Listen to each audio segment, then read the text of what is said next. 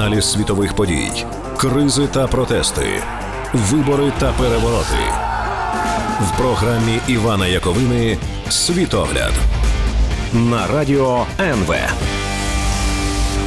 Здравствуйте, дамы и господа, Иван Яковина в студии Радио НВ. Начинаем нашу еженедельную программу о всяких разных интересных событиях в мире за пределами Украины, которые могут и на нас с вами повлиять. Итак, э, начать я хочу с того, что э, в России э, сегодня произошло важное уже политическое событие. Алексей Навальный, главный российский оппозиционер, прекратил голодовку, которую он держал примерно три недели. Как он сам сказал, что если бы он еще немножко дольше ее держал, то, скорее всего, умер бы потому что он как бы не халтурил и держал голодовку честно. А, это во-первых. А во-вторых, а, он все-таки добился перевода из пыточной колонии в больницу, где его вроде как стали лечить. Более того, его осмотрели гражданские врачи, не имеющие отношения к Федеральной службе исполнения наказаний, то есть к вертухаям-тюремщикам. А он, собственно, этого и добирался, чтобы ему просто предоставили обычного нормального врача. Таким образом, Навальный, можно сказать, в этом раунде победил Владимира Путина, хотя это, конечно, такая маленькая тактическая победа, ну, ну и то, как говорится, приятно. Плюс а, конечно, для самого Навального, наверное, приятно то, что он не умрет, а будет все-таки жить. Я думаю, я бы тоже радовался на его месте. Э, это, я думаю, довольно а, важная история. Э, кроме, конечно, Навальный не может добиться, скажем, освобождения из-под стражи полностью, то есть там, из тюрьмы, э, Э, с помощью голодовки, но, видимо, такой цели он и не ставит. Сейчас, на самом деле, благодаря его голодовке и благодаря тому, как он действительно к этому всему очень серьезно относится, он стал таким человеком, типа, знаете, как вот а, был в свое время Нельсон Мандела или Лех Валенса. Ну, главное, наверное, сравнение все-таки с Нельсоном Манделой, потому что Мандела тоже очень долго сидел в тюрьме, и его постоянно там пытали а, власти Южной Африки тогдашней.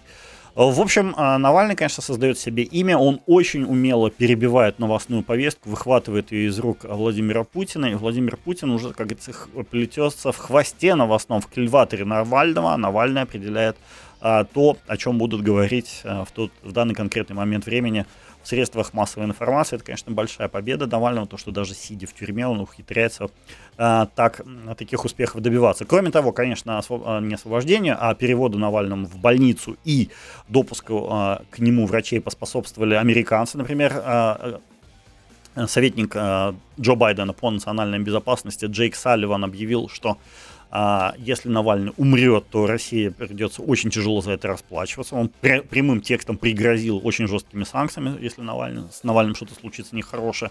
Это во-первых. А во-вторых, конечно, помогли освобождению, ну не освобождению, переводу Навального в больницу и допуску к нему врачей. Митинги, которые прошли в Москве и в других городах. А митинги а, эти были объявлены, как я думаю, вы знаете, досрочно. То есть а, планировалось, что они будут объявлены, когда соберется 500 тысяч человек, которые готовы принять в них участие. Однако в данном случае не стали дожидаться 500 тысяч участников. Сторонники Навального, в частности, Волков, глава его штаба, объявил, давайте досрочно, потому что жизни Навального угрожает реальная опасность. И у них там было, по-моему, 460 тысяч, то есть не хватало еще 1040 до а, искомого результата в полмиллиона. Ну, в общем, 460 тысяч тоже много. Конечно, 460 э, тысяч не вышли на митинги, вышло, наверное, 1200 по всей России. Но очень неплохой результат, надо сказать, я рассчитывал на гораздо меньше, потому что абсолютно весь центр Москвы был полностью оккупирован демонстрантами. Власть э, закрыла ментами э, Манежную площадь, на которой изначально люди собрались эм, э, собираться, а также улицу Тверскую, но вот на все остальное сил не хватило, и в результате э, так получилось, что весь го- центр города Москвы был захвачен демонстрантами. Кто знает, например, улицу Кузнецкий мост, там было просто не протолкнуться, это огромная, ну, довольно большая, ну, не, не сказать огромная, довольно большая улица и довольно длинная, которая идет прямо, кстати, от ФСБ до Тверской, и вот эта улица была полностью запружена людьми. Ну и другие переулки, улицы там в центре, люди ходили спокойно мимо Госдумы, хотя обычно к Госдуме их не пускают а менты, ну, в общем, было действительно очень-очень много людей. А, и это несмотря на запугивание, на обещание уголовных дел и тому подобные ужасы, потому что в прошлый раз, вот если вы помните, в январе-феврале была просто жесть, там десятки тысяч людей были избиты, посажены и так далее.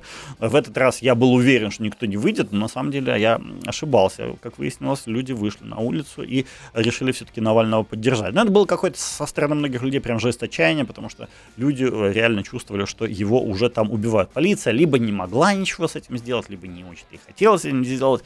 А, но, как бы то ни было, Такие митинги, я думаю, обязательно надо будет проводить и в будущем, потому что э, надо будет собираться вот людям так, в больших количествах в центре города и потом гонять ментов туда-сюда, чтобы они, менты не могли собрать силы все свои в одном месте, в одном кулаке и таким образом прекратить вот эти э, демонстрации. Еще, кстати, э, важный момент хочу отметить по поводу этого митинга. Наконец-то, кстати, очень-очень хорошо то, что сторонники Навального, да и вообще все эти люди, которые собирались, забыли о тупейшей практике согласования митингов с властями. То есть, когда люди просили разрешения у власти митинговать против этой власти. Надеюсь, что больше этого бреда просто уже не будет. Люди будут по факту собираться там, где они хотят и когда они хотят.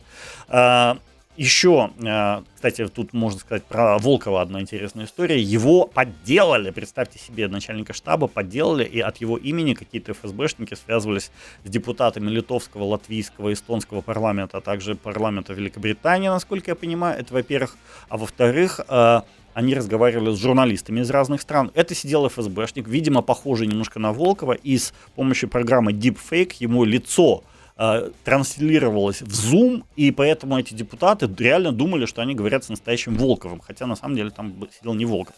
То есть Сейчас уже, видите, дошла технология до чего. Даже если вы видите своими глазами что-то там, вам обязательно в этом надо сомневаться, потому что вы на самом деле можете видеть не реальность, а ту реальность, которую вам пытаются подсунуть какие-то нехорошие дяди или тети.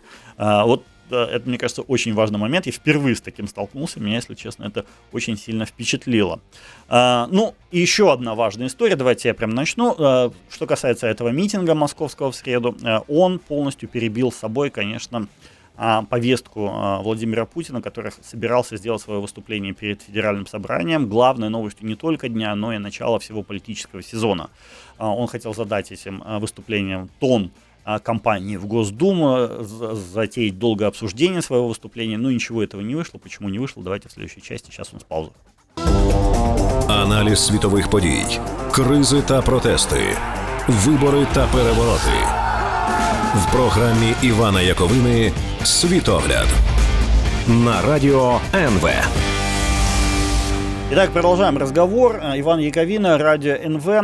Мы остановились на том, что Владимир Путин а, получил, так сказать, немножко а, по голове из этих митингов, а, которые Навальный провел, не Навальный, а сторонники Навального провели в Москве в среду, поскольку Путин хотел сделать свое послание Федеральному собранию. Главной новостью всего политического сезона, но не получилось. На фоне э, митинга и голодовки Навального, конечно, послание Владимира Путина совсем затерялось, о нем по сути дела, забыли на следующий день. Вот я его сейчас, так сказать, реанимирую, потому что работа такая, надо рассказать о том, о чем он все-таки там э, вещал. А, ну, смотрите, а, что говорил Владимир Путин а, в своем этом послании. Честно говоря, главной, наверное, новостью стало то, насколько это послание оказалось беззубым, неинтересным, скучным, кислым, лишенным какого-то не было смысла. Единственное, что запомнилось, это то, что Путин сравнил Джо Байдена и вообще Америку с Шерханом, сторонников, точнее, союзников Америки в мире с шакалом табаки. Видимо, имелось в виду Восточная Европа или даже Украина, не знаю, но американцы на это ответили, что у них толстая кожа, что их такие сравнения вообще не волнуют, и вообще, строго говоря, им абсолютно наплевать на Путина и на те басни, которые он там рассказывает россиянам. Вот такая вот история случилась. А, ну, а, американцы, да, Американцам это все уже наплевать, и они сказали, что не воспринимают эти сказки всерьез абсолютно. Обычно президент России, надо сказать, что устраивает из своих э, э, вот этих вот посланий настоящее огромное шоу. И это жизненно необходимо для э, поддержания его власти. Поскольку, знаете, вот еще был Салтыков-Щедрин говорил, что российская власть для того, чтобы оставаться властью, обязана, обязана по-настоящему изумлять э, своих подданных. Но в этот раз никакого изумления у Владимира Путина не получилось, и получилось что-то э, абсолютно противоположное. Путин э, потерял свою где-то вот эту суперсилу изумления. Главной сенсацией, собственно, и стало то, насколько никаким было его это послание. Как Путин, по сути дела, просто отбывал номер. Единственный раз российский президент во время своего этого послания к федеральному собранию оживился только тогда, когда вспомнил о судьбе бывшего украинского президента Виктора Януковича и о а, Александре Лукашенко, а, действующем, не скажу президенте, но, скажем так, диктаторе а, Беларуси, Дело, о нем, кстати, мы сегодня еще поговорим. Дело в том, что Путина возмутило, что граждане Украины и Беларуси вдруг осмелели настолько, что стали желать смерти своим этим двум диктаторам. Хотя, мне кажется, здесь как раз ничего удивительного нет. Почему? Потому что, ну, во-первых, и Янукович, и Лукашенко сами убивали людей. Поэтому желать им смерти, конечно, у них появились люди, которые желают им смерти. В этом ничего удивительного нет. А, причем сам Путин, кстати, тоже людей убивал, и это даже не мои слова, а это слова американского президента Джо Байдена, который назвал Путина убийцей. Но, как я понимаю, почему Путина заботит так сильно эта тема, у него перед глазами постоянно стоит судьба Каддафи, Хусейна, Милошевича и других диктаторов, по пути которых он сейчас довольно уверенно идет он хочет такой же власти, как у этих, э, какая была у этих людей, то есть абсолютно власти, но очень-очень боится их финала, то есть безвременной, скажем так, кончины э, э, в застенках или в каких-то не очень комфортабельных условиях. Хотя обычно абсолютная власть идет с абсолютной ответственностью, и те, кто возлагает на себя абсолютную власть, потом им приходится платить по своим счетам тоже абсолютно, то есть жизнью расплачиваться. Путин, Путин очень волнуется, он себя чувствует, как мне кажется, в какой-то степени загнанным зверем сейчас, на которого объявлена охота со стороны стран Запада. И я думаю, знаете, в определенной степени он в этом смысле прав, а, потому что Джо Байден, а, выражаясь фигурально, совершенно не против прибить голову свергнутого российского правителя над своим камином в качестве престижного внешнеполитического трофея, поскольку почти каждый американский президент так или иначе разбирается с, почти, с каким бы то ни было диктатором на нашей планете. И вот э, освобожденные страны вносят себе в копилку э, э своих, так сказать, трофеев. Э, для того, чтобы разделаться с Владимиром Путиным, как я понимаю, сейчас Байден задел, э, затеял очень долгую и очень сложную игру. И в этой игре, как мне кажется, он уже сейчас обыгрывает, причем довольно ловко обыгрывает Владимира Путина. Вот на этой неделе он, например, добился отвода войск э, российских от украинской границы, дав Путину взамен всего лишь предложение о потенциальной встрече в некоторой отдаленной перспективе. Таким он, по сути дела, ничего не дал Владимиру Путину. И а, Путин все равно был вынужден отвести свои войска от украинской границы, потеряв тем самым единственный рычаг давления на страны Запада, который был в его распоряжении. Потому что других рычагов хоть как-то давить на Запад у Путина просто нет. Ни экономических, ни политических, ни дипломатических. Никаких. Вот единственное, чем он мог угрожать Западу, это началом большой войны в Европе. И вот теперь и этого рычага у него не осталось. Но Путин а, был вынужден пойти на это, поскольку не отведя войска, он рисковал полностью лишиться любых контактов с Западом, а для него это смерти подобно. Почему это смерти подобно, давайте в следующей части расскажу. Аналіз світових подій, кризи та протести, вибори та перевороти в програмі Івана Яковини Світогляд на радіо НВ. Продолжаем разговор. Иван Яковина в студии радио НВ. А, итак, я говорил, что а, у Байдена, конечно, сейчас будет желание а, как так или иначе наказать Владимира Путина, избавиться от него и победить, так сказать, самого главного злого диктатора на свете, какой им сейчас, конечно, во многом является именно Владимир Путин, потому что, как вы видели, наверное, на, опять же, на этой неделе сейчас там сотни, уже сотни самых Э, главных ведущих э, мировых интеллектуалов подписывали письма в защиту э, Алексея Навального против Владимира Путина. А многие э, мировые СМИ, главные, выступили с требованием отпустить Навального и требовали от Путина отпустить Навального. А, кстати, Вашингтон-Пост, например, вы, выступил с колонкой, в которой потребовала от Джо Байдена наказать максимально сильно Владимира Путина за то, что он вытворяет с Алексеем Навальным. То есть э, в мире уже появился некоторый консенсус насчет того, что Владимира Путина надо как-то убирать, и э, уж точно есть консенсус насчет того, что надо освобождать Алексея Навального. Я думаю, что Джо Байден будет идти по этой дороге и обязательно будет пытаться так или иначе как-то а, повлиять на российское общество с тем, чтобы оно избавилось от а, своего нынешнего руководителя. Смотрите, почему а, все-таки Владимиру Путину так важно было пойти на контакт с Джо Байденом, и почему, собственно, Путин отвел войска. Если бы Путин войска не отвел, а, их, во-первых, было бы очень тяжело держать там в а, полевых условиях на границе с Украиной, с ними надо было все равно хоть что-то делать, либо вести их назад в казармы, либо вперед на, а, в атаку на Украину. Соответственно, а, я думаю, что Путин решил, что нет, оно того не стоит в атаку идти пока слишком рано, и решил, собственно, отвести войска для того, чтобы обеспечить себе возможность хоть как-то коммуницировать с Джо Байденом. Но почему это было сделано? Потому что без контактов с Соединенными Штатами, без контактов с Джо Байденом, а, Путин будет обузой для своей собственной элиты. А подвод войск к границам Украины, собственно, в какой-то степени был а, вызван необходимостью заставить Байдена пойти на контакт после того, как Байден назвал Путина убийцей. Но далее, как мне кажется, Байден будет выдвигать все более и более сложные для Путина условия для начала этого диалога. Одновременно он будет вводить все более серьезные санкции, выкручивать руки российскому президенту и ставя его во все более невыгодное э, положение. Я думаю, тяжелые, самые тяжелые времена у Путина будут еще только впереди.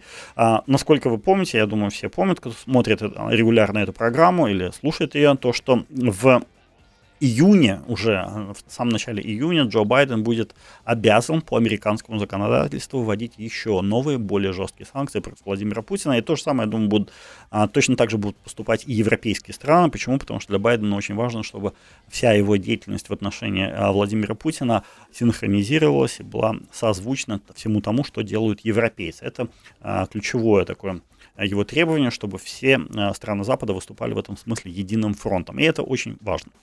А, еще э, один очень момент. Хорошо, что Байден сейчас сумел сколотить довольно быстро коалицию, которая, по сути дела, спасла Украину от вторжения российских войск, которое было весьма и весьма вероятным, потому что Путин хотел, а, очень сильно хотел от Зеленского добиться проведения выборов в Ордло по российским правилам, а также он хотел получить воду в Крым. Не получил российский президент ни того, ни другого. Очень-очень много денег, а также репутационных ресурсов было вложено на создание вот этих двух армий. Одной в Воронежской области, а, неподалеку от Харькова, а другой армии в Крыму, в оккупированном Крыму, которые вот эти армии создавались несколько недель, да месяц даже, я даже можно, можно сказать полтора месяца, но а, никакой цели у Владимир Путин не добился. Хотя, я думаю, он очень рассчитывал, что сможет запугать Зеленского, поскольку Зеленского он считает, конечно, а, неопытным человеком и слабым характером, а, но, как выяснилось, не так все просто для Владимира Путина именно в этой а, сфере. Остался он без денег, а армию пришлось отводить назад под, так сказать, улюлюканье а, и а, насмешки со стороны Украины и всего Запада. Но и это еще, конечно, не все. Это не последнее поражение Владимира Путина на текущей неделе, потому что Милош Земан, а, известный а, то есть человек, являющий, являющийся президентом Чехии, а одновременно являющийся э, любителем крепких алкогольных напитков, и э, олигарх Андрей Бабиш, чешский, являющийся, работающий премьер-министром Чехии, они вместе, наверное, были два самых пророссийских человека в Чехии. А, при них в Праге начал действовать а, и и действовал, долгое время работал настоящий передовой оперативный центр российской разведки, как просто разведки, так и военной разведки в Центральной и Восточной Европе.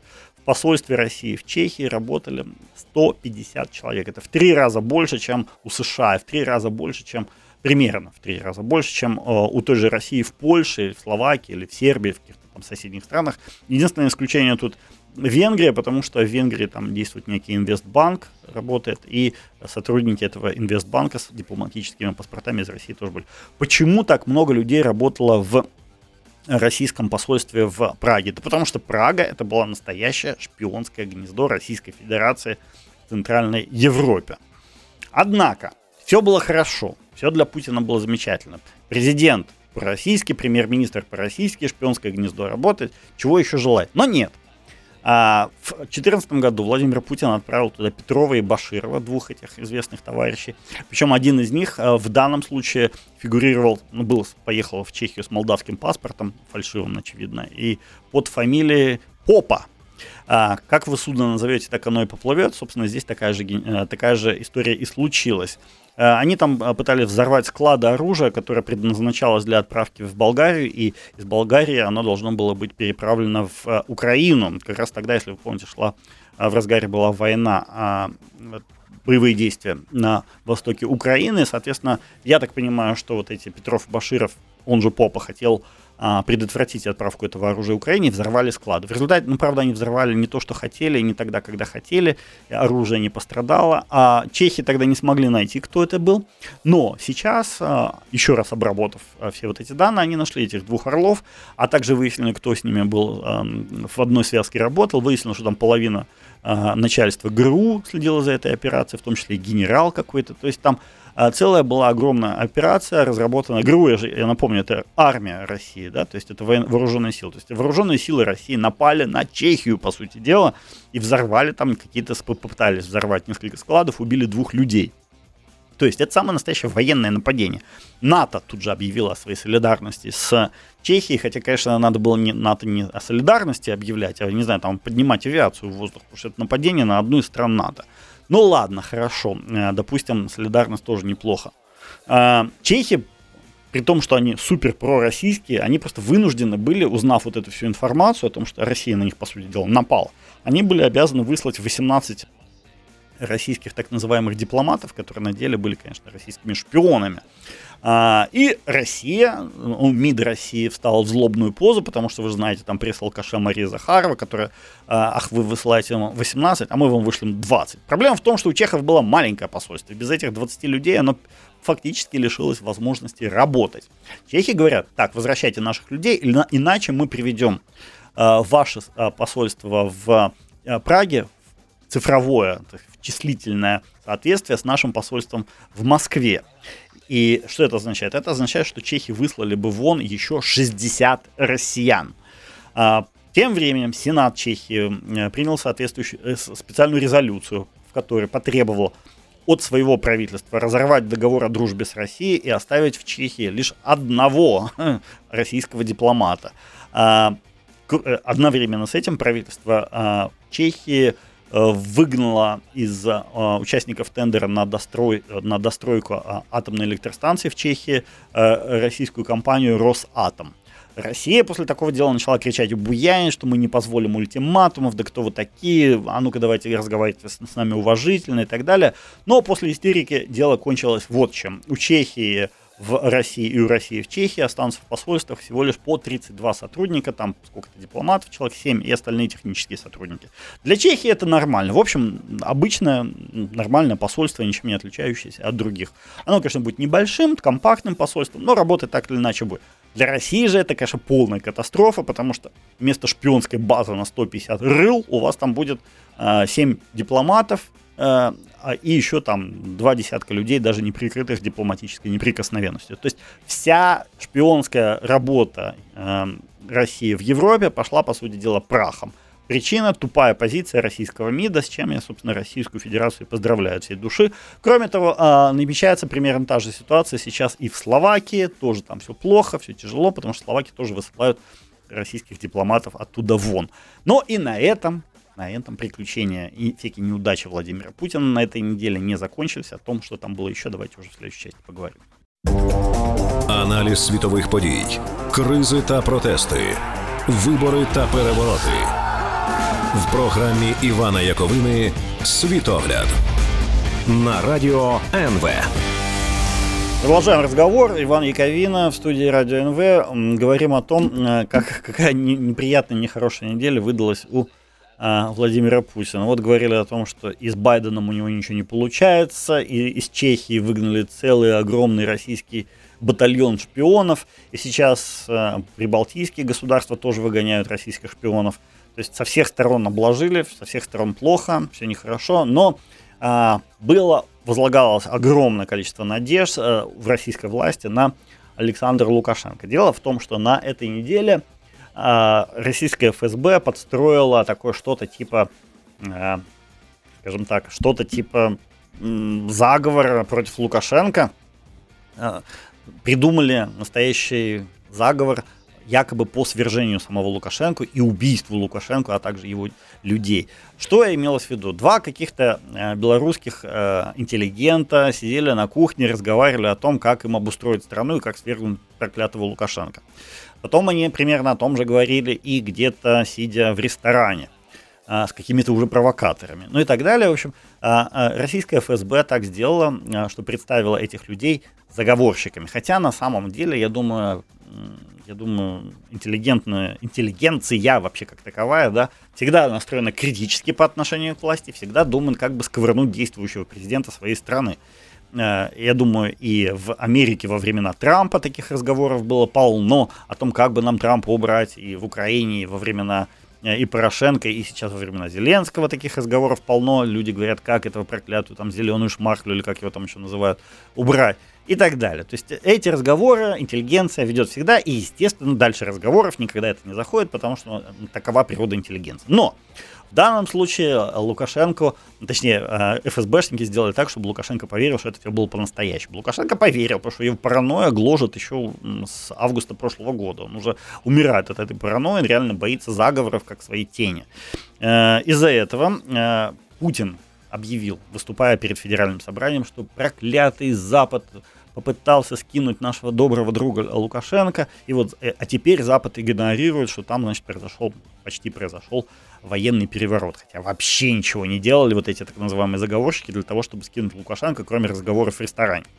Окей, но Лукашенко в этом поверил. Я предполагаю, что Путин с помощью вот этой вот э, комбинации, с помощью этой басни, на, на самом деле, пытался каким-то образом взять и э, взять и напугать Лукашенко, чтобы Лукашенко более охотно пошел на интеграцию с Российской Федерацией. И на этой неделе, буквально вчера, Лукашенко приезжал к а, Путину в Москву договариваться о чем-то там, о чем не сообщается. Но тут интересно, что а, заявляя о том, что рассказывая, точнее, об этом покушении на себя, Лукашенко сказал, что на этой неделе он объявит, подпишет какой-то супер судьбоносный, самый важный за время своего управления Беларусью декрет – Пока он ничего не подписал. Но я предполагаю, имелось в виду, что он что-то подпишет по итогам переговоров как раз с Владимиром Путиным. Переговоры эти должны были вот вчера состояться в Москве. Они состоялись. Четыре часа они о чем-то там беседовали. А, беседовали, беседовали, до чего добеседовались, не сообщается. То есть, видимо, они ни до чего не договорились. Я спрашивал у белорусов, а, тех, у которых обычно есть всякие инсайды, о чем же они могли там договариваться, что, о чем шла речь. И белорусы говорят, ну, очевидно, они замышляли какую-то гнусность. Э, но а, хорошо, что не договорились, потому что если бы договорились, то они, конечно, объявили об этой гнусности всему миру.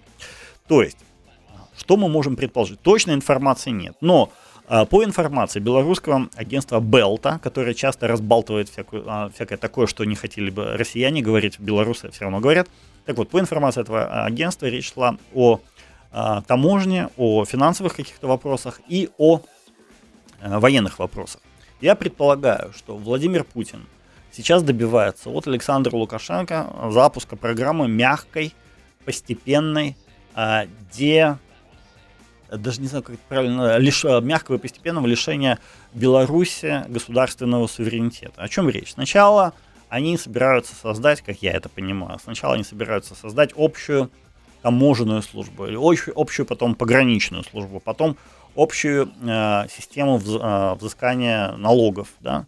Потом они собираются создать общую армию, общий единый валютный центр, эмиссионный и так далее. В результате, как вот эта лягушка, которую варили в, тепле, в теплой водичке, потихоньку повышая градус, она в результате сварится. Беларусь перестанет быть фактически э, независимым государством. Почему? Потому что когда правительство той или иной страны не контролирует свои границы, общая пограничная служба, не контролирует свои финансы, общий Э, эмиссионный центр и общий центробанк. Если она не контролирует свою армию, общая армия будет, если она не контролирует свою э, границу в том смысле еще в таможенном смысле, да, э, то получается эта страна нифига не, не контролирует. Что, получается, что такой страны уже нет. При этом я даже где-то слышал, что э, россияне хотят оставить за Белоруссию место в Организации Объединенных Наций, то есть формально Беларусь должна остаться независимым государством, но фактически она должна подойти, э, перейти под а, полный контроль Владимира Путина. Лукашенко, естественно, не хочет этого. Он хочет оставаться царицей морской, он не хочет э, понимаешь, быть